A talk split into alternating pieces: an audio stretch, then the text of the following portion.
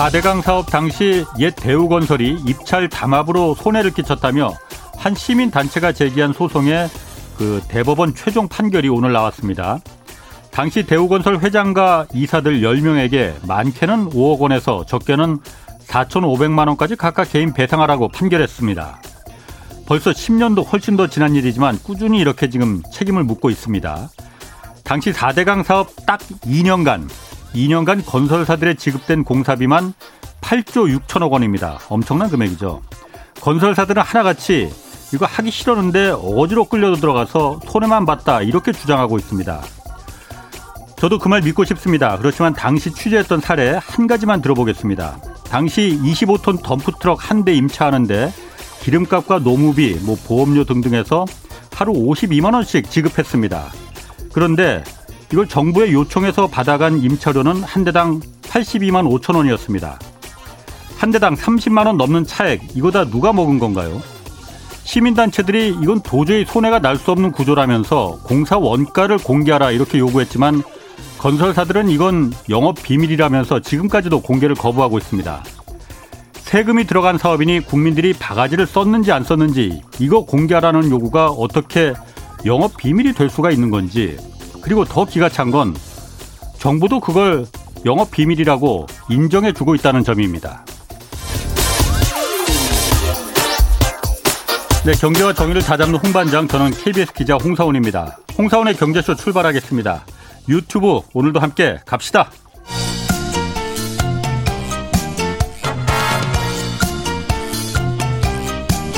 경제는 어렵고 주식은 더더욱 어려우시죠? 괜찮습니다. 우리에겐 염불리 염승환 이사님이 계시니까요. 친절하고 정확한 주가 분석. 이 시간 꼭 함께해 주세요. 네, 격주로 만나는 염불리의 영향만점 종목 분석 시간입니다. 염승환 이베스트 투자증권 이사 나오셨습니다. 안녕하세요. 네, 안녕하세요. 주식과 관련해서 염 이사께 궁금한 거 있는 분들 짧은 문자 50원, 긴 문자 100원이 드는 샵 9730으로 문자 보내주시기 바랍니다. 자, 먼저 현대차 얘기부터 좀 할게요. 현대차가 미국 조지아주에 첫 번째 전기차 전용 공장을 건설한다는 소식이 들려요. 자세히 좀 얘기 좀 해주시죠. 예, 이게 아직 확정된 건 아니지만 일단 이제 지난주 말부터 이제 계속 뉴스가 좀 나오고 있고요. 예. 일단 지금 미국에 공장이 2개 정도 있거든요. 이미 이제 엘라바마에 현대차가 있고. 예. 기아의 이제 조지아 공장이 이제 있는데 예. 거기가 각각 40만 대, 39만 대. 여기 이제 내연기관차죠, 사실. 예. 예, 그걸 생산 능력을 갖고 있는데 예. 여기를 이제 그 내연기관만 하는 이쪽에 일부 증설도 들어갑니다. 예전에도 한번 소개해드렸지만 엘라바마에 올해 말에 아마 제네시스 전기차 GV70 그게 좀 나오는데 근데 그거는 이제 어떻게 보면 신규 이제 전기차 공장은 아니고 증설이고 옆에 하나 새로 더 라인을 까는 조지아 거죠. 조지아 쪽에 이제 아예 그 새롭게 전기차 이제 전용 공장을 만든다라는 얘기가 나왔고 금액이 얼마가 될지 모르겠지만 사실 그 전부터도 작년에 이미 현대차가 미국의 전기차 공장을 좀 짓겠다라는 이제 언급을 사실 했었어요. 한 9조 원 정도 들여가지고 2025년까지 투자하겠다고 했는데 이 금액이 더 늘어날지는 이제 구체적인 액수는 좀 나와봐야 될 것 같고, 이게 좀 신빙성이 있는 이유 중에 하나가 그 지난주 금요일이었나요? 그때 이제 현대차가 조혜 공시에 답변을 한 게 있어요. 뭐냐면 이제 이런 루머가 도니까 이제 현대차에 조혜 공시를 요구를 한 거죠. 이게 사실이냐? 근데 현대차에서 뭐라고 했냐면 일부 주하고 협의 중에 있다. 협의는 하는데 구체적으로 결정된 건 없다. 그러니까 이제 거기서 유추할 수 있는 건 실제로 지금 검토는 하고 있는 것 같아요. 어느 주가 될지 모르는데 지금 거기에 주라고 이미 언급이 좀 돼 있었기 때문에 아마 지금 이제 언론 기사대로 조지아가 될지는 100% 저도 모르지만 미국의 전기차 공장을 지을 가능성은 굉장히 좀 조회 공시를 유추해 봤을 때는 좀 큰 게 아닌가 싶습니다. 그 조회 공시라는 건 아무나 그렇게 막 그렇게 요청할 수 있는 거예요? 이제 거래소에 좀 요구를 해요. 이렇게 이제 개인이 할 수도 있고 기관이 할 수도 있고. 근데 이제 그런 루머들이 들리면 선제적으로 금감원 쪽에서도 언급을 할 수 있고요. 그럼 이제 거래소가 이제 현대차에 공문을 보내죠. 그럼 이제 현대차에서 일정 시간 안에 답변을 해야 됩니다. 사실인지 거짓인지 아니면 아직 확정된 게 없는지 명확하게 답변을 해야 되는데 어쨌든 협의 중이라고 또 언급이 나왔기 때문에 답변 안 하면 무슨 페널티가 있는 거예요?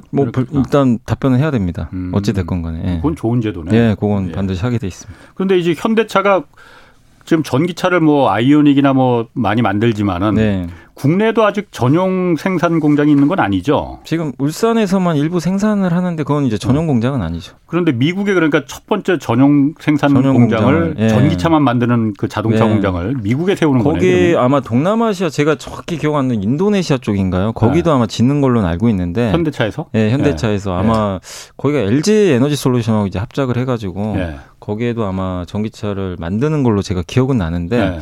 어쨌든 이제 의미 있게 지금 이제 투자를 하는 거. 특히 선진국 예. 세계에서 가장 큰 시장 미국, 중국, 유럽 예.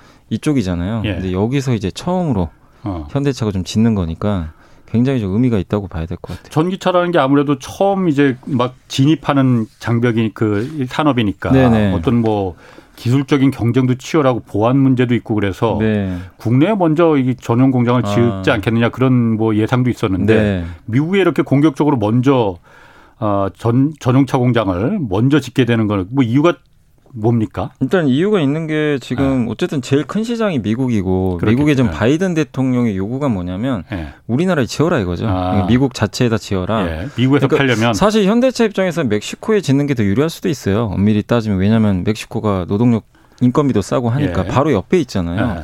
뭐 물류비도 그렇게 많이 나가는 것도 아니고. 근데 다만 이제 미국 입장에선 뭐냐면 아직 법안 통과는 안 됐죠. 이 BBB 법안이 통과가 되면 네. 미국에서 생산되는 차량에 한해서만 이제 보조금을 더 혜택을 주는 거죠. 그러니까 약간 보너스를 주는 거죠. 예, 예. 그 업체들한테. 그렇게 되면 이제 미국의 공장을 갖고 있는 거하고 예. 아닌 거하고 전기차 생산했을 때 어쨌든 차이가 예. 더 벌어질 수도 있고 예.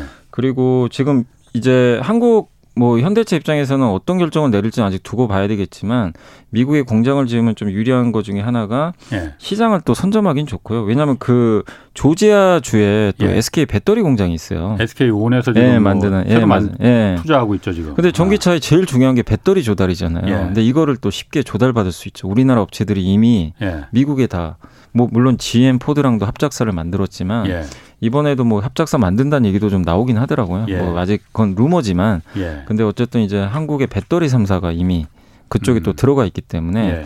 그런 면에서도 상당히 좀 좋을 수밖에 없고 그리고 예전에 기억하시겠지만 일본의 도요타나 닛산 같은 그 뭐 아니면 혼다죠. 2005년인가 6년도에 그때 하이브리드 차 만들어가지고 예. 미국 시장을 점령을 해버렸잖아요. 그렇지. 사실 당시에. 예, 예. 그때도 이제 공장을 지었죠. 거기다가 대규모로 지었는데 예. 그때 이제 일본 기업들이 좀 뭐 운이라고 해야 될지 모르겠는데 고유가 시대가 오면서 연비 좋은 하이브리드 차가 불티나게 팔려버렸죠. 그런데 예. 지금은 이제 한국이 약간 옛날에 일본 역할을 좀 하는 이제 일본은 전기차 지금 생산 계획이 적극적이지가 않잖아요.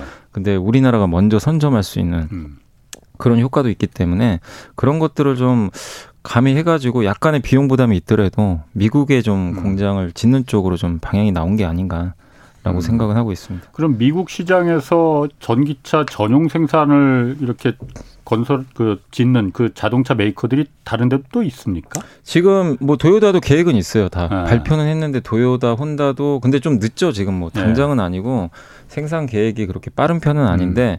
어쨌든 이제 그 현대차가 만약에 짓게 되면은 굉장히 이제 다른 회사 뭐 GM이나 포드 좀 제외하고 미국 업체들 제외하고는 굉장히 좀 빠른 편이고 지금 뭐 폭스바겐도 있고 한데 어쨌든 이렇게 대규모로 짓는 경우는 지금 거의 없거든요. 그렇군요. 사실 뭐 테슬라를 제외하고는 물론 테슬라는 예. 뭐 전기차만 만드니까. 그죠. 예. 예. 그래서 굉장히 좀 의미가 있다. 그렇군요. 이렇게 좀 보고 있습니다. 그리고 현대차 관련해서는 지금 이게 사실인지 아닌지 모르겠는데 쏘나타를 단종시킨다는 소문 이거 소문인가요? 소문이죠. 지금 일단 아니 근데 언론사 한 곳이 아니고 여러 군데에서 지금 보도가 다 돼가지고 가능성은 좀 높은 것 같고 지금 일단 저희 지금 쏘나타는 거 브랜드 같이만 해도 꽤 될 것 같은데. 예. 근데 이게 이제 왜 이런 루머가 갑자기 나왔냐면요. 예.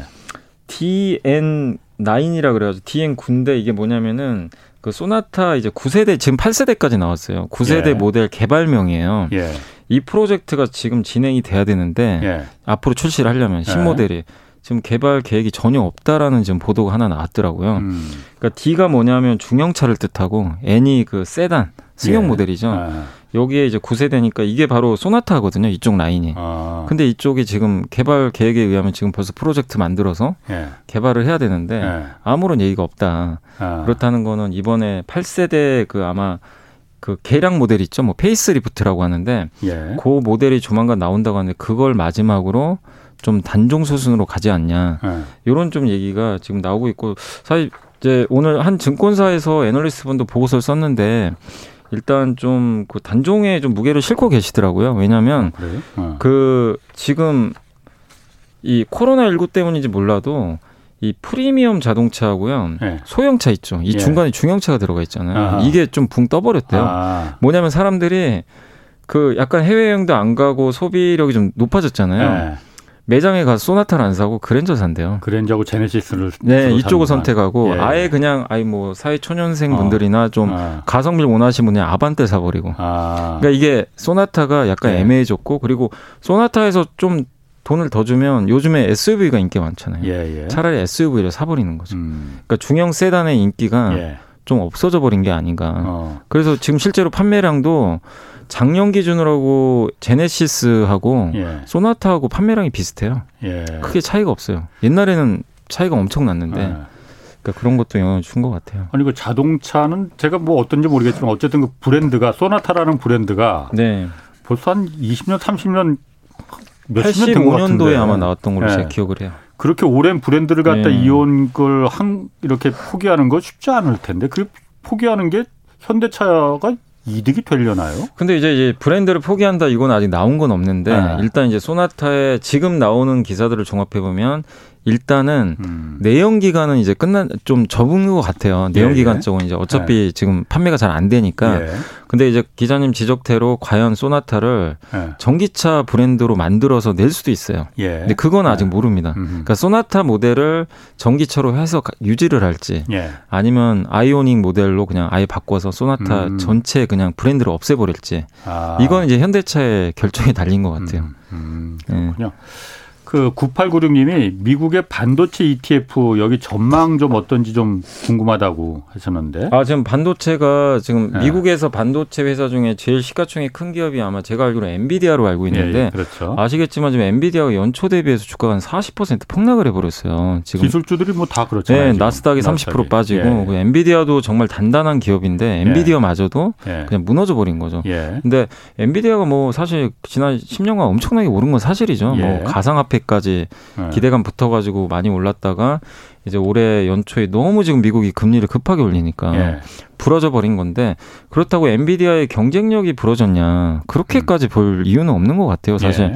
예. 근데 왜 이렇게 지금 주가가 금리 오른 것까지는 알겠는데 못 가냐면 지금 결국 수요 불확실성이죠. 예. 지금 자꾸 물가 올라가니까 예. IT 제품 수요가 줄면 어떡하나. 엔비디아도 예. 다 그 IT 제품이 들어가는데 예. 다만 엔비디아는 자율주행차에 또 특화된 반도체도 만드는데 예. 아시겠지만 자율주행은 아직 대중화가 좀 멀었잖아요. 그렇죠. 예. 그 간극이. 그래서 저는 뭐 중장기적으로 미국 반도체를 여전히 긍정적으로 봐요. 예. 예, 여전히 뭐 세계적인 기업들이 포진해 있으니까 다만 일단 미국의 금리라든가 수요도나 우려 예. 이게 좀 진정될 때까지는 주가는 조금 지지부진할 수 있다. 그러니까 안 간다가 아니라 좀 한두 달 정도는 좀 부진할 수 있다는 정도 생각하시면 좋을 것 같습니다. 9054님이 환율, 요즘 그 환율 지금 1,300원 뭐 지금 턱 밑까지 올라왔습니다. 네. 환율과 주가지수 어떤 관계가 있는 건지 좀 설명 부탁드린다고 하셨는데. 네, 그러니까 원달러 환율이 어떤 영향을 주냐면 이제 그 환율이라는 거는 이제 그 교환가치잖아요. 예. 네, 지폐. 그래서 우리나라가 지금 그러니까 1달러에 내가 1,300원을 그러니까 내가 1,300원을 줘야 1달러를 받을 수 있잖아요. 예. 근데 옛날에 불과 1년 전이죠. 1년 한 6개월 전만 해도 환율이 1,080원이었어요. 그럼 내가 1달러 받으려면 1,080원만 내면 예, 되니까 예. 그때는 원화가 훨씬 셌을 때고 예. 지금은 그만큼 내가 돈을 더 주고 달러를 바꿔야 되니까 예. 우리나라 원화 가치가 떨어진 거죠. 예. 원화 가치가 떨어졌다는 건 뭐죠? 달러 대비해서. 우리나라 뭔가 경제가 좀 안 좋게 본다는 얘기죠. 예, 예. 예, 우리나라의 가치가 떨어진 거죠, 사실은. 우리나라를 안 좋게 볼 수도 있지만은 미국 달러를 너무 또 그쪽에 너무 몰리다 보니까 그럴 수도 있는 거고. 사실 우리나라 뭐 경제적으로 지금 크게 문제될 건 없는데 다만 이제 이 걱정이 되는 거죠. 한국은 워낙 글로벌 경기에 민감하고 수출 국가다 보니까 전 세계 경기가 안 좋으면 당연히 원화가 그러니까 우리나라 경제가 좀 타격받고 원화가 가치가 떨어질 거다. 이제 그런 것들도 좀 선반영하는 것 같고. 근데 주가랑 무슨 관계가 있냐면 결국 외국인들 입장에서 봤을 때 우리나라 주식에 삼성전자에 투자를 했을 때 자기네가 투자했을 때 삼성전자 주가가 뭐 어떻게 움직일지는 이제 두고 봐야 되겠지만 환율이 이렇게 올라가 버리면 네. 환차손을 좀 잊게 돼요. 다 그렇죠. 네, 그러니까 네. 내가 삼성전자를 그 1달러에 1,000원일 네. 때 샀을 때하고 지금 이제 1,300원이잖아요. 그러면 사실은 그 300원만큼의 외국인들 입장에서는 그냥 앉아서 가만히 손해를 보게 됩니다. 그렇죠. 어차피 달러로 바꿔야 되니까. 네, 달러로 바꿔야 되니까. 네. 그래서 외국인 입장에서는 당연히 원달러 환율이 올라가면 삼성전자 주가가 6만 원에 그냥 가만히 있어도요. 예. 그냥 가만히 앉아서 손해보는 거죠. 예. 그러니까 이제 파는 거죠. 예. 근데 환율이 예. 하락하는 구간에서는 가만히 앉아서 돈 버는 거죠. 아. 예. 그렇기 때문에 그 환차손 환차이익이라고 아마 들어보셨을 예. 거예요. 그래서 우리나라 증시는 외국인이 또 결정을 많이 하기 때문에 그렇죠. 외국인 시각에서는 환율이 떨어져야 됩니다. 아. 그래야 자기네가 또 수익을 내기 때문에 예. 그래서 항상 한국 증시는 환율이 올라갈 때 약했고 예. 환율이 내려갈 때는 좀 강했고 그리고 우리나라 원달러 환율이 올라간다는 건 전 세계 경기가 안 좋다는 또 증거 중에 하나거든요. 예. 예. 네, 그래서 그런 이유 때문에 환율 올라갈 때는 좀 증시가 안 좋았다. 예. 그리고 지금 그 뭐 에그 인플레이션이라고 해서 곡류 인플레이션도 지금 네네. 말이 많이 나오는데 이번엔 밀가루예요. 인도가 밀가루를 그렇게 많이 밀을 그렇게 많이 재배한다면서요. 그런데 이 수출을 금지하기로 결정했다라고 하는데 인도가 그 금지하는 건 배경이 뭐예요? 인도 같은 경우도 사실 지금 세계 2위 국가거든요. 밀 생산. 예. 생산 2위고 아마 수출은 3위로 제가 알고 있는데 예, 예.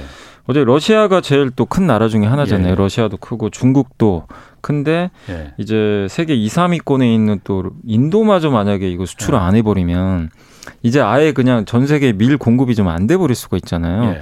그래서 오늘 사실은 이제 곡물 관련주가 또 급등을 했어요. 사실 이 뉴스 때문에. 곡물가가 좀 오를까 봐. 그래서 오늘 예. 밀가루 관련주들이 예. 또 큰 폭으로 오르긴 했는데 예. 일단 원래는 이게 수출 금지 계획이 전혀 없었다고 합니다. 예. 없었는데 최근에 지금 이제 오늘 나온 뉴스를 보니까 이웃 국가하고 기타 취약국 그리고 자국의 식량 안보를 위해서 예. 당분간 수출을 금지한다. 예. 왜냐하면 지금 밀가루 가격이 올랐잖아요. 예. 어쨌든 전쟁 때문에 올랐는데 예. 인도는 그래도 자급자족이 가능하잖아요. 근데 이거를 수출을 하게 되면 가뜩이나 지금 밀가루 가격이 올랐는데 국내 내수 가격이 더 오른다는 얘기죠. 공급이 더 부족해지니까. 네. 그래서 이제 국내 공급을 유지를 해야 물가를 좀 안정시킬 수가 있잖아요. 예. 아마 그런 목적인 것 같아요. 그 주변에도 여러 그 주변 국가들이 있으니까. 예. 그리고 인도 정부도 아마 그거를 알고 있을 거예요. 2011년에 아랍의 봄이라 그래가지고 있었어요. 기억하시죠? 네, 맞아요. 그때 빵 네, 빵 때문에 그게 결국 네. 이집트에서 터진 거거든요. 아무리 뭐 사실 뭐 민주주의가 됐건 뭐가 됐건 간에 배고프면 사람들 못 참잖아요. 네. 그러니까 정부도 중요하지만 어쨌든 먹고 사는 게 제일 1순위니까. 예. 근데 그거를 보장을 못 해주면 전복이 일어날 수도 있다는 거죠. 그렇죠. 그러니까 인도 정부에서도 당연히 이게 무서울 수밖에 없죠. 아. 이게 밀 공급이 제대로 안 되고 예. 아니, 공급이 돼도 비싸게 공급을 해버리면. 그렇죠. 그래서 이제 다른 나라가 우선이 아니라 예. 인도 국민을 위해서 예. 일단 이거 수출하면 안 되겠다. 아. 그런 결정을 좀 내린 것 같아요. 인도네시아도 그 팜유 그 수출 금지 내린 게 예. 결국 국내에서 튀김 음식을 그렇게 좋아하는데 국내 공급이 그럼 없어지니까 예. 그런 거고. 그러면 아까 그 당장 이것 때문에 밀가루 곡류 그 관련 기업들이 주가가 올라갔다고 했잖아요. 네. 그러니까 곡류를 그러니까 밀가루 관련된 그런 기업들입니까? 아니면은 밀가루를 이용해서 가공식품을 만드는 뭐 라면이나 과자 업체 이런 업체들이 오늘은 밀가루 업체들이 올랐어요. 밀가루 업체들이. 그러니까 뭐냐면 이제 밀을 수입에다가 밀가루를 만들잖아요. 네. 사실 이제 가루 만들 때. 근데 이런 보통 이제 이걸 소재라고 많이들 표현하더라고요. 예. 뭐 사실 뭐 비료도 마찬가지고 하지만 사료도 마찬가지고 예. 이거는 농산물 가격이 오르면 바로 가격 전가가 가능하다고 하더라고요. 근데 가공식품은 약간 그 사회적 합의도 좀 있어야 그렇죠. 되잖아요. 내가 뭐 고추장 가격 올리고 싶다고 해도 당연히 좀 거부할 수도 있는 거. 라면 예. 가격도 마찬가지잖아요. 예. 올리는데 참 이게 반대가 많은 예, 쉽지 않죠. 또 지금 또 새 정부가 들어왔기 때문에 예. 물가에 또 관심이 많잖아요. 예. 근데 이제 밀가루나 이런 것들은 바로 또 가격 전가가 가능하다 보니까 예. 그래서 아마 이런 부분 때문에 오늘 밀가루 관련주들이 일단 오늘 급등을 해버렸고요. 사실 밀가루주만 오른 게 아니라 결국 모든 게 다 곡물이잖아요. 예. 그래서 오늘 사료주도 급등하고 그렇겠죠. 그다음 뭐 육개 관련주, 뭐 닭고기 관련주라든가 예. 왜냐하면 이제 그 사료값이 오르면 닭값도 오른다는 얘기죠. 예, 예. 돼지고기 가격. 그러니까 이쪽 관련주가 식품 가격이 다 올랐는데 물론 오늘 가공식품주도 좀 일부 올랐어요. 올랐지만 상승폭은 뭐 제일제당이나 이런 기업들도 오르긴 올랐는데 이 기업들은 상승폭이 크진 않았습니다. 그 라면이나 과자 같은 가공식 밀가루를 이용해서 뭘 만드는 업체들은 그 가격 정가가 라면값 쉽게 올리기 어렵기 때문에 네. 오히려 주가는 그 악재일 것 같은데. 그러니까 이게 당장은 실적에 오히려 부담이죠. 예. 사실은 왜냐하면 원재료 비용은 뭐 30-40%씩 올랐는데 그렇죠. 네. 라면값 지금 못 올리잖아요. 예. 작년에 한번 올렸는데. 예. 올려야 되는데 근데도 주가가 오르는 이유는 예. 결국 명분은 생겼기 때문에 언젠간 올릴 거다. 언젠간 올릴 예, 거다. 근데 이제 왜 그러냐면 올리면 예. 라면 가격은 다시는 안 떨어지거든요. 근데 아. 곡물가는 언젠간 떨어지거든요. 예. 그래서 이제 그걸 미리 좀 선반영하는 것 같아요. 언젠가는 가격 올리고 곡물가 떨어지면 이익은 오히려 더 좋아지는 거죠 나중에. 그럼 앞으로 밀가루 가격 같은 경우에는 지금 뭐 그 전쟁도 있지만은 뭐 지금 기후 위기도 네. 있고 그래서 뭐 생산량이 그렇게 뭐 다시 늘어날라나 어떨라나 모르겠습니다. 밀가루 가격은 계속 올라가는 거예요? 어떻게 되는 겁니까? 그런데 지금 실제로 많이 올랐는데 예. 이게 근데 제일 중요한 거는 전쟁보다는 그거라고 하더라고요. 아까 말씀하신 대로 기후가 더 중요하다고 하더라고요. 예. 기후만 좀 안정적으로 이렇게 너무 가뭄이 온다거나 홍수 뭐 이런 것만 아니고 예. 정상적으로 가면은 예. 어쨌든 공급이 더 늘어날 여지는 있다고 하더라고요. 워낙 예. 또 미국이나 이런 데서 그리고 예. 중국이 세계 한 2위 정도 하는데 중국이 그동안 예. 이걸 파종을 제대로 못했나 봐요. 예. 그 코로나 때문에 봉쇄당해가지고 근데 예. 뭐 오늘 뉴스 보니까 상해시도 좀 이제 다음 6월부터 풀어준다는 얘기가 좀 들려서 중국만 좀 정상적으로 복귀하면 예. 농산물 가격은 조금 그래도 좀 안정화되지 않을까 예상을 하고 있습니다. 그렇군요. 6일 6144님도 지금 그 원자재 가격 너무 올라서 건설주 이거 걱정스럽다고 하는데 네. 뭐 그 얘기 나오는데 다른 원자재 가격 상황은 좀 어떻습니까? 지금 원자재가 다 지금 뭐 난리가 아니고요. 사실은 네. 뭐 국제유가가 다시 110달러 또 넘어가 버렸고 그렇죠. 또 100달러 밑으로까지 한번 떨어졌다가 너무 널뛰기를 막 네. 유가는 누가 중간에서 장난질을 치는 건지 이게 원유를 트레이딩하는 쪽이 되게 많아요. 투자 트레이더들이. 그러니까 제가 보니까 네. 이게 명분은 러시아 침공으로다가 그 공급이 문제가 생겼다고 하는데 이 국제 투기꾼들이 중간에서 이거 장난을 치는 거 아닌가? 안 그러면 이렇게까지 막 널뛰기를 할 리가 있겠습니까? 실제 뭐 헤지펀드도 있을 거고 예. 보통 이제 우리가 흔히 이미 이건 증권가에서 용어로 쓰니까 투기적 순매수 포지션이라고 있어요. 예. 그런 것들도 나와 있거든요. 네네. 이제 결국 거기다 앞에다 투기적으로 붙었다는 거는 예. 사실 원자재 가격이 우리가 가치를 어떻게 평가하겠어요? 그렇죠. 예. 그러니까 대부분 좀 투기성으로 좀 잡히긴 예. 하는데 그런 이제 현물은 우리가 뭐 직접 드럼통을 살 수는 없다 보니까 예. 선물로 거래를 하는데 그 선물이라는 것 자체가 레버리지를 엄청 쓰거든요. 일단 빚을 내서 하는 거거든요. 예. 어느 정도. 그러다 보니까 변동성이 클 수밖에 없어서 이게 조그마한 공급 이슈가 생기면 예. 기본적인 가치보다 훨씬 많이 오르는 예. 그런 모습들이 있어서 원자재 가격 특히 유가는 예측하기가 좀 너무 어려운 것 같고요. 일단 작년에도 50% 올랐는데 그 원자재 가격이 예. 이번 1분기에도 지금 거기서 또 45%나 올랐거든요. 예. 그러니까 지금 하늘 높은 줄 모르고 올라가는데 가장 큰 원인은 결국 공급이잖아요. 예. 공급이 안 된 건데 이 공급이 해결될 지금 기미는 아직 안 보이는 데다가 또 한 가지 이걸 걱정이라고 해야 될지 모르겠는데 에너지 가격이 쉽게 안 빠지는 쪽에서 보는 이유가 이제 중국이 인프라 투자까지 해버리면 네, 중국이 부양해야 되잖아요. 지금 너무 예. 오늘도 경제 지표가 너무 안 좋게 나왔더라고요. 예. 근데 그럼 결국 경기를 살리려면 부양을 해야 되는데 예. 그럼 원유 수요가 늘어난단 말이에요. 예. 그럼 공급은 부족한데 중국이 또 예. 원유 수요까지 늘려버리면 예. 또 기름을 붓는 거죠, 사실은. 그래서 국제 원자재 가격이 좀 쉽게 빠지기는 예. 어렵다는 얘기가 계속 좀 나오는 것 같습니다. 지금. 그리고 아까도 저 뭐 청취자 질문이 있었지만은 올해 1분기에 그 주요 인테리어 회사들 영업이익이 뭐 거의 뭐 반토막 이상 감소했다고 하는데 이것도 이제 원자재 가격, 건설 원자재 가격, 뭐 인테리어 원자재 가격 이게 워낙 올랐기 때문인 거겠죠? 네, 이게 이제 국제 원자재 가격도 좀 오르고 네. 뭐 오늘 올해 보니까 그 한샘도 그렇고요. 예. 인테리어 업체들 지금 실적이 되게 안 좋아요. 그러니까 뭐냐면 한샘은 매출도 감소했는데 영업이익이 60%나 줄어들었고요. 매출이 좀 줄었어요. 근데 이익은 60% 감소했고.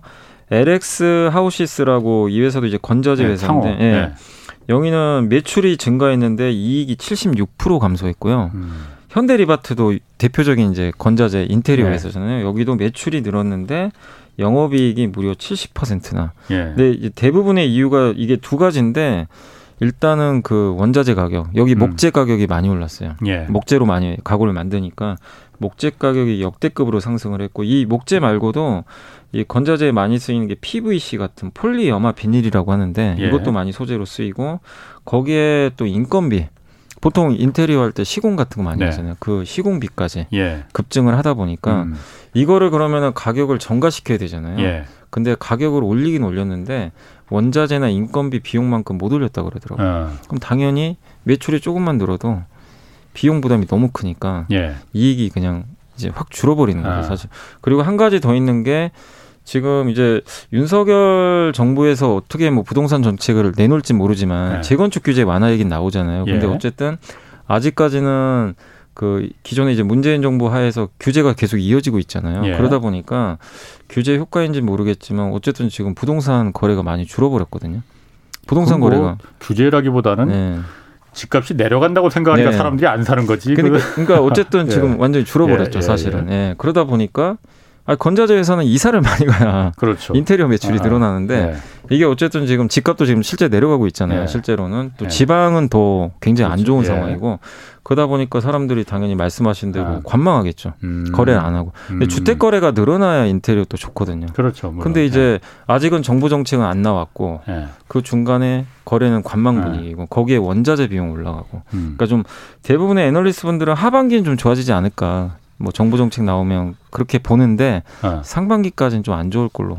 그럼 인테리어 업체는 그렇다 치고 건설사들은 어떻습니까, 그러면? 건설사도 지금 분위기가 안 좋아요. 왜냐하면 시공 기간이 길어져 버렸어요. 시멘트도 구하기가 어렵고 가격이 오르는 건 둘째치고 물건이 이게 없대요. 공기가 늘어나면 당연히 그 피해를 비용의 부담으로 돌아오는 거니까. 그래서 둔촌동 사태도 사실 그게 원인이잖아요. 사실 원자재 가격이 너무 오른 게. 그래서 이런 것들은 다 건설회사에 다 비용 부담으로 잡히니까. 그래서 사실 이제 그때 선거 끝나고 나서 한번 건설주들이 올랐다가 이 공급은 느는 건 명확하겠지만 당장의 실적이 이제 안 나오는 거죠. 그래서 실제로 지금 1분기 실적을 봤더니 이제 많은 기업들의 실적이 좀 많이 안 좋아요. 실제로. 원자재가 건설 원자재라는 게 뭐 아까 시멘트도 있고 아까 뭐 알루미늄 샤시도 있고 그렇지만은 이런 게 다 바로 오르긴 원자재 가격의 원가가 올랐는데 이걸 분양가에 다 전가시키기가 매우 좀 애매할 거 아니에요. 그리고 물건이 그거라도 있으면 좋은데 이걸 만들어야 되는데 뭐 알루미늄이나 시멘트도 부족하고. 그렇지. 그게 좀 이중고인 것 같습니다. 7373님이 쌍용차가 KG그룹이 우선 인수 후보자로 선정이 됐죠. 네네. 이렇게 만약 여기가 KG그룹이 쌍용차 인수한다면은 KG스틸, 뭐 KGTS 같은, 여기가 계열사인가 보죠? 네, 계열사입니다. 여기도 같이 그럼 전망이 좋은 건지 조언 좀 해달라고 느낌표를 2개나 붙여서 해주셨네. 일단은 이제 뭐 여러 업체들이 거론됐지만 KG그룹은 M&A 정말 잘하는 기업 중에 하나예요. 예전에 사실 처음 들어봤는데. KG그룹이 옛날에 경기화학이라고 그러더라고요. 화학회사로 했다가. 뭐 언론사도 하나 있습니다. 신문사도 하나 갖고 있고, 그리고 KG 뭐 모빌리언스, 이니시스 같은 그 전자결제 회사도 갖고 있고요. KG 스틸은 옛날에 그 동부제철 인수해가지고 동부제철 인수할 때 주주들 반대도 되게 심했어요. 이 회사 왜 인수해가지고 그때 인수할 때 주가가 폭락했거든요. 인수한다 그래가지고. 근데 지금은 KG 스틸이 효자가 돼버렸어요. 돈을 또 이 철강 회사가 워낙 잘 버니까. 그러니까 흔히 뭐 이거 진짜 M&A 잘하는 회사 아니냐. 근데 그래서 이제 쌍용차도 인수하면 뭔가 시너지 효과 나오지 않을까. 또 계열사로 제철 회사도 있으니까 그런 기대감이 있는데, 다만 이제 좀 걱정되는 건 이거죠. 어쨌든 쌍용차의 부채가 꽤 많고 이거 인수하는데 1조 들어가잖아요. 거기에 부채도 있고 이거를 당장 인수해도 향후 몇 년은 돈 벌기가 어렵잖아요. 누가 봐도. 그리고 전기차를 만들어야 되는데 계속 투자도 해야 되고 그리고 이 우리나라에서 현대차랑도 경쟁을 해야 되고 이런 것들을, 그러니까 미래의 쌍용차를 어떻게 키워낼지 그 과정에서 잘 되면 좋지만 KG그룹이 비용 부담을 다 감당할 수 있겠느냐.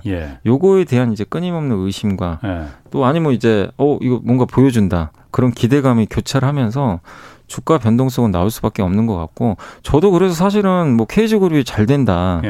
호재다 악재다라고 말씀드리기가 굉장히 어려워요. 왜냐하면 역량은 있어요. 분명 M&A 되게 잘하는 회사는 맞는데 또 쌍용차는 워낙 덩치도 크고 기존 회사랑 다르게 굉장히 부채가 좀 많기 때문에 그래서 어느 정도 시점에서 성과를 낼지 저도 예측하기가 너무 어렵고. 그런데 주가는 또 미리 올라갔었어요. KG그룹이 예. 그 인수설 나오면서부터 올라가는데 지난주부터 주가가 좀 빠져버리더라고요. 오히려 이제 우선협상자 신청되고 나니까 예. 제로 노출로 예. 빠지는 것 같은데 그래서 당분간은 이미 좀 그런 쌍용차 인수 기대감은 이미 선반영됐기 때문에 예. 제 개인적인 판단은 당분간 주가가 좀 오르기는 좀 어려울 것 같아요. 지난번에 에디슨은 완전히 그럼 엎어진 거죠 지금? 네, 거기는 뭐 저번에 보니까 파산 신청까지 했더라고요 회사가. 법원에 파산 신청했는데 그게 이제 다른 채권단이 반대해가지고 기각 예. 판정을 받은 것 같긴 한데 지금 인수할 수가 없죠. 지금 상황에서는. 그러니까. 예, 에디슨은 그럼 지금 뭐 주가 조작 혐의에 대해서는 지금 그 조사가 지금 진행 중이겠지만은 예. 거기 이 KG 그룹이라는 데는 사실 자동차 산업에 대한 의지는 있는 겁니까? 그러면 지금 있으니까 아까 말씀하신 있겠죠. 거 보면 예. 제철은 좀 관련이 있을지 몰라도 다른 연관 어떤 시너지 효과를 낼 수 있을 만한 그런 건 없는 것 같아 보이는데. 그러니까 마땅한 건 사실은 없죠. 그러니까 예. 그 제철 말고. 근데 물론 이제 또 금융 계열사가 있긴 있잖아요. 아까 예. 말씀드린 대로 전자결제라든가 그걸 이용해서 뭐 어떤 금융 사업을 자동차랑 할지 모르겠지만 예. 얘가 뭐 시너지 효과를 만들려면 만들 수도 있겠죠. 그렇지만 이제 지금 당장은 KG그룹이 인수해서 다른 계열사랑 시너지 효과를 우리가 구체적으로 떠올리기가 예. 너무 어렵고 어쨌든 뭐 쌍용차를 인수해서 그 막대한 부채랑 앞으로의 투자금을 예. 어떻게 이거를 좀 감당을 할지 그거에 대한 이제 명확한 그림이 좀 나와야 될 것 같아요. 이게 그 에디슨 케이스가 한 번 있어서 이게 정말 목적이 뭔지 네. 쌍용차라는 게 어쨌든 한국 그 산업에 있어서 네, 중요하죠. 아주 그 아픔을 좀 지니고 있는 네. 회사 아닙니까? 그러니까 좀 그죠. 정말 제대로 된 회사가 좀 인수해서 네. 의지가 있는 회사가 좀 인수를 했으면 하는 좀 바람이 네, 있습니다. 네. 자 그리고 기업 공개, IPO 작년에 정말로 엄청나게 많았었잖아요. 네, 막 그 하루가 멀다 하고 막 그 서른 너도나도 그냥 상장시켜서 큰 돈이 막 거기서 막 몇십 조 단위, 조 단위의 막 그 자금이 왔다 갔다 하고 그랬잖아요. 네네. 그런데 올해는 지금 뭐 완전 찬바람 불고 있다 이렇게 말해요. 네. 이유가 뭡니까? 일단 지금 얼마 전에 지난주였죠. 원스토어라고 SK 그룹의 원스토어. 네, 원스토어라고 이제 앱마켓이죠. 뭐 애플의 앱스토어나 네. 구글 플레이스토어 다음에 이제 제 세 번째 시장이죠. 네. 거기가. 저도 스마트폰 사보니까 자동으로 깔려 있어요. 자동으로 깔려 있어요. 그 안드로이드 폰에는 깔려 있죠. 네. 예. 그래서 거기가 이제 그 성장을 하고 있었어요. 실제로는 뭐 예. 결제액도 많이 늘어나고 예. 게임 매출 비중이 좀 높아가지고 예. 이번에 이제 여기 대표도 어쨌든 좀 자신 있게 상장하겠다. 예. 그래서 강행 의지를 밝혔는데 희망 공모가가 34,300원에서 41,700원을 제시를 했는데 예. 수요 측을 해요. 이제 기관 투자들하고 이제 같이 공모가를 결정을 하거든요. 예. 근데 기관 투자들 대부분이 이 공모가 밴드가 이렇게 정해져 있잖아요. 맨 밑으로 제시를 했나 봐요. 요즘에 워낙 증시 상황이 안 좋다 보니까 예. 공모가를 높게 절대 안 줍니다. 예. 공모가 기준으로 이 회사 지금 시총이 1조 정도 예상을 했거든요. 예. 옛날 같으면 높다고 할 수도 없어요. 작년 분위기였으면 됐을 수도 있어요. 사실은. 작년이 워낙 뜨거웠으니까요. 예. 근데 올해는 이제 시장의 반응이 180도 바뀌어가지고 1조 야 너네 적자잖아. 적자 기업이에요 아직은. 예. 1조를 어떻게 주지? 이제 이런 눈빛으로 바뀌어버린 거예요. 예. 그리고 워낙 지금 유동성이 위축돼 있잖아요. 예. 비싸게 상장하는 순간 청약을 또 안 하겠죠 사람들이.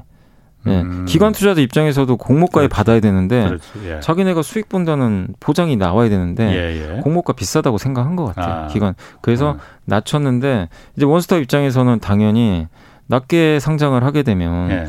여기에 투자한 이제 2대, 3대 주주들이 있단 말이에요. 예. 사모펀드나 이런 데서. 여기서 반대를 해요. 실제로 기사를 보니까 여기 사모펀드 쪽 SKSP 여기가 아마 사모펀드 같고 키움캐피탈 요거 이제 기사에 나온 자료인데 예. 반발이 컸다라는 내용도 거기 언론 보도에 나와 있더라고요. 낮은 공모가에 상장시키는 예. 걸. 왜냐하면 이제 우리가 투자한 게 있는데 예. 그 이상이 뭐 어느 정도 수익을 내야 되잖아요. 예. 상장시켜가지고. 근데 지금 이 가격에 낮춰서 상장하면 예. 수익 못 낸다. 나중에 상장해야 된다. 좀 강하게 반발했다라는 얘기도 있는 것 같아요. 그럼 예, 말씀하시죠. 예, 그래서 물론 이제 여기 대표 입장에서는 좀 낮더라도 강행을 하려고 했는데 여기 투자한 주요 주주들의 입장도 생각을 안 할 수는 없는 거잖아요. 예. 사실은.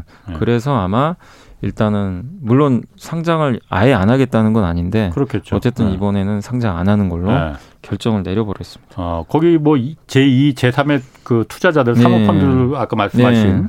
그런 데들은 물론 목적이 그러니까 상장시켜서 거기서 이제 큰 투자를 받아서 이 자금을 회수하는 게 목적일 대부분 그렇죠. 사실 엑시트라 그러죠. 그렇죠. 예, 맞아요. 예. 그런데 거기서는 예를 들어서 지금 현재 그 어쨌든 작년같이 이게 뭐 기업 공개돼서 사람들이 네. 막 뜨거운 반응이 네. 아니니까 너도나도 막 몰려 들어가는 반응이 네. 아니다 보니까 뭐 기다린다고 해서 될 것 같지도 않은데 네. 상당히 장기간 될 수도 있고 그죠. 일단 낮게 공모가를 좀 마음에는 안, 성에는 안 차지만은 낮게 좀 했다가 네. 이게 기업의 실적을 좀 그 계속 키워서 네. 정말 좋은 실적이 나오면은 좋은 뭔가 소재가 나오면은 기업 가치도 올라가고 실적도 네. 올라가고 그럼 주가도 올라가는 거잖아요. 네. 그렇게 해서 거기 투자한 투자자들이 그 자기 엑시트를 하면 안 되는 건가요? 왜 그걸 못 기다리지? 뭐 그거는 이제 그런 것도 하나의 방법인데. 네. 그러니까 여기 이제 많은 뭐 제가 뭐 저희 사모펀드까지는 제가 모르겠지만 어쨌든 작년 같은 경우는 상장하고 나서 진짜 2, 3개월 안에 엄청난 예. 수익들이 많이 났잖아요. 그렇죠. 예. 근데 결국 그게 목적이거든요. 대부분은 예. 어쨌든 이제 짧은 시간 안에 상장해서 좀 예. 약간 높게 상장되기를 원하죠. 예. 원해가지고 빠른 시간 안에 엑시트를 하는 거. 예. 근데 만약에 이제 지금 이렇게 낮은 가격에 상장을 했을 때 기자님 말씀대로 이제 이게 회사가 잘 돼서 올라가면 좋은데 예. 오히려 그 낮은 가격에서 또 빠질 수도 있어요. 예. 그럼 그렇지, 이제 그렇지. 자기네들 입장에서는 엑시트하기 더 힘들어지는 거죠. 예, 예. 그러니까 아마 차라리 지금보다는 때를 한번 기다려보겠다는 게 아닌가. 다음 기회를 한번. 근데 그게 언제가 될지는 저도 모르겠지만 예. 일단 이 가격에는 하긴 좀 어렵다라고 결론을 낸 것 같습니다. 그냥 제가 그냥 그 순진한 생각으로는 좀 낮게 상장하더라도 네. 일단 상장을 시키고 그래서 그 공개된 시장에서 경쟁을 하고 그럼 더 열심히 치열하게 주가를 올리기 위해서 실적을 내고 뭔가를 개발하고 그럴 거 아니에요. 네, 네. 그래서 주가가 올라가면은 그건 물론 좋죠. 뭐 누이 좋고 매부 좋고 그럼 거기 투자한 상호 펀드들도 이득일 텐데 왜 네. 굳이 한 방에 그걸 다 그냥 글쎄요. 높은 공모가에 그러다 보니까 이게 자꾸 제가 이게 네. 그 이상한 쪽으로다가 의심이 자꾸 드는 거거든요. 네. 자 그러면은 올해 그러니까 상장 이렇게 철회한 기업들이 여기 말고도 또 많아요? 많습니다. 올해 지금 현대 엔지니어링 네. 뭐 기억하시겠지만 그리고 얼마 전에 같은 이제 자매에서 회사죠. SK 쉴더스. 여기가 보안 회사인데 네. 여기도 상장하려다가 철회시켜 버렸고 네. 그다음에 물론 이제 그 다시 상장을 한다고 했지만 네. 보로노이라는 이제 회사가 있는데 이게 이제 그 세포 치료제 만드는 기업인데 이 회사도 네. 3월 달에 그 신청을 했다가 네.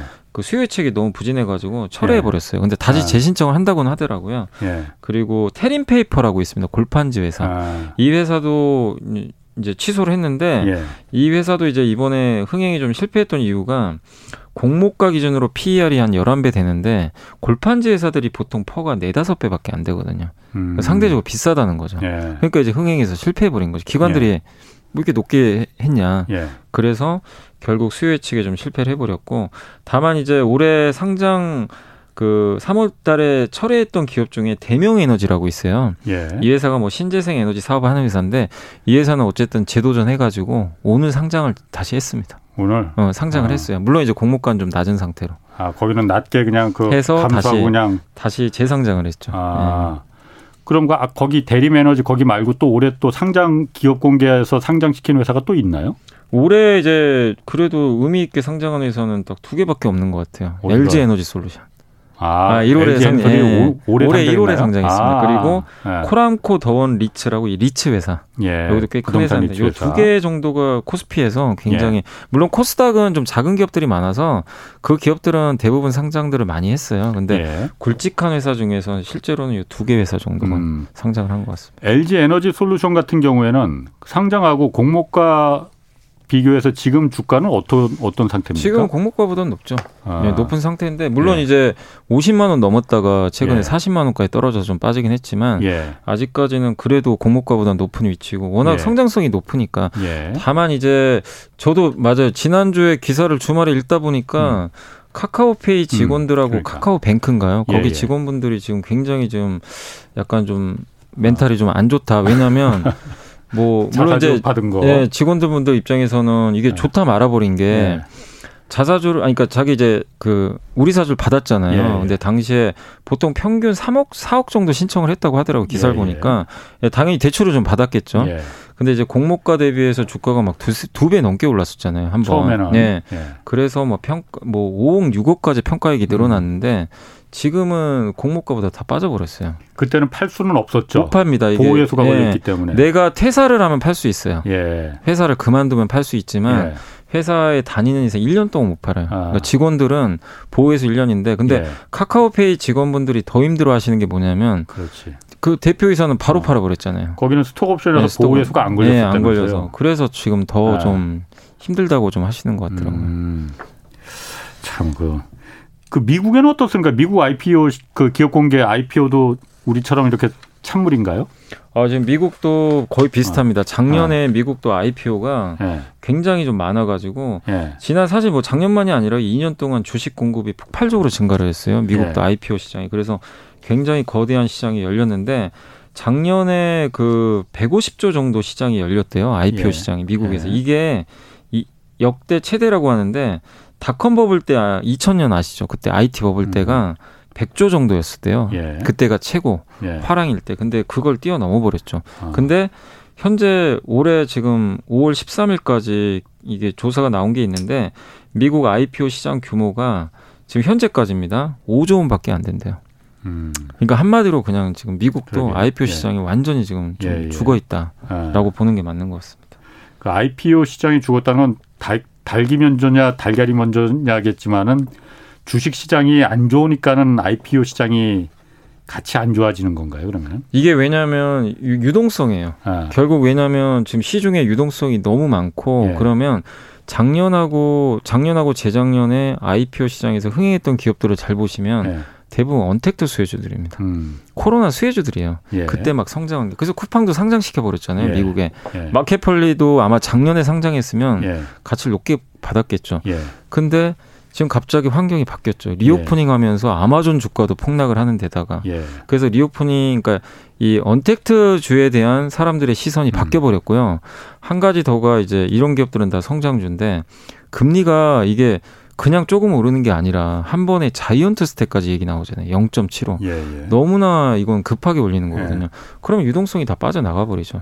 그러면 IPO하는 대부분의 기업들이 사실은 현금이 많은 기업이 아니잖아요. 그렇죠. 상장해서 현금 받아서 투자하는 건데 어떻게 그걸 자금을 조달하겠어요. 그리고 시장에서 보는 사람들도 아유 자금이 부족한데 쉽게 옛날처럼 높게 평가를 내릴 수도 없고 돈을 후하게 줄 수도 없어요, 사실은. 그러니까 이제 시장 자체가 결국 저는 이제 아까 말씀드린 대로 리오프닝 환경하고 금리가 너무 급하게 오르면서 미국과 한국의 IPO 시장이 굉장히 좀 꺾여버렸다. 이렇게 좀 판단을 하고 있습니다.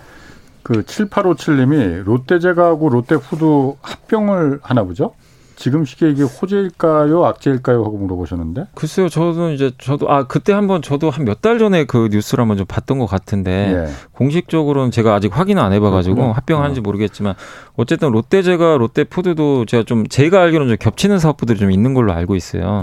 그래서 합병해서 효율을 하면 오히려 좋을 수 있기 때문에 저는 뭐 오히려 긍정적이지 않을까. 두 개 회사가 이렇게 합친다는 거는. 근데 어느 회사가 더 수혜를 받을지는 그건 한번 좀 분석을 해봐야 될 것 같습니다. 6797님이 그 사료주 전망 물어보셨거든요. 아까도 잠깐 얘기하셨지만은 사료주 전망 어떨지. 그러니까 지금 공모 밀 수출도 지금 중단되고 그러면은 이게 사료도 그러니까 밀로다가 만드는 사료가 많잖아요. 뭐 옥수수 밀 이런 게 많죠. 근데 그쪽 가격이 올라가면 바로 가격 전가를 할 수 있거든요. 그렇죠. 이거는 사료는 뭐 그렇다고 안 먹일 수는 없으니까. 근데 이제 다만 이런 이제 사료업체나 이런 기업들의 실적이 계속 유지가 될지 곡물가라는 게 어떻게 예측을 하겠어요. 지금 이미 올라간 거를 어느 정도 반영했는데 만약에 곡물가가 꺾여버린다. 뭐 예를 들면 풍작이 일어나가지고 그러면은 곡물가 급락할 거 아니에요. 그럼 주가는 다시 원위치 되거든요. 그렇지. 그래서 저는 뭐 제가 감히 예측은 못하겠지만 지금은 어느 정도 그 좋은 것들을 미리 좀 반영을 했기 때문에 항상 그렇지만 모두가 좋게 생각하면 또 저는 조심해야 된다고 보거든요. 그래서 지금은 사료업체들 뭐 보유 관점이야 상관없겠지만 신규 매수는 조금 자제하셔야 되는 거 아닌가. 왜냐하면 워낙 지금 몇몇씩 오른 기업들이 많아요. 그래서 지금은 조금 조심할 구간 아닌가. 라고 생각하고 있습니다. 그렇군요. 그리고 그 올 1분기 그 대형 게임사들 그 실적 발표됐는데 NC소프트하고 크래프톤 여기가 최대 매출 기록했다고요? 뭐 얼마나 실적이 좋았길래 이렇게 최대 매출이 기록한 건지? 이게 그 1분기 실적 저도 좀 깜짝 놀랐던 게 다 안 좋을 줄 알았어요. 이게 주가만 보면 워낙 많이 빠지고지고. 근데 지금 NC소프트만 해도 1분기에 영업이익이 무려 330%나 급증을 해버렸고 그냥 진짜 깜짝 실적이 나왔고 크래프톤도 실적이 좀 안 좋지 않을까 싶었는데 영업이익이 무려 37%나 급증을 했는데 이유가 일단 모바일 게임 매출이 좀 많이 늘었어요. 이 회사들이 뭐 리니지 그 NC는 리니지 그 W가 하루에 평균 매출액이 40억씩 나온대요 지금. 하루 매출이. 그렇게들 여전히 민지 욕을 되게 많이 하시잖아요. 뭐 저게 뭐 왜 게임을 저렇게 만드냐 욕을 하는데도 해요 사람들이. 아, 해보셨어요, 염승환? 아니 저는 리니지는 옛날에 해보고 지금 요즘은 뭐 저 게임할 시간도 없지만 근데 어쨌든 여기 빠지면 또 무섭다고 하니까. 근데 어쨌든 그 이 리니지 W 이 세 개 리니지 W, M2 다 이렇게 있잖아요. 이거 세 개 합치면 일평균 매출이 70억 정도 나온대요. 굉장히 많이 나오는 거죠.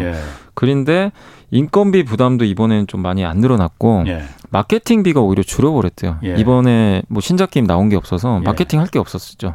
그래서 이익이 점프를 했고 크래프톤도 주요 게임이 이제 그 이번에 배틀그라운드 같은 그런 게임들의 매출액이 좀 잘 나왔던 것 같아요. 그래서 이 두 개 회사의 실적은 좋은데 반면에 여기도 좀 부익부 빈익빈인 게 실적이 안 좋은 기업들도 좀 있어요. 그 지난주에 넷마블은 적자가 나왔습니다.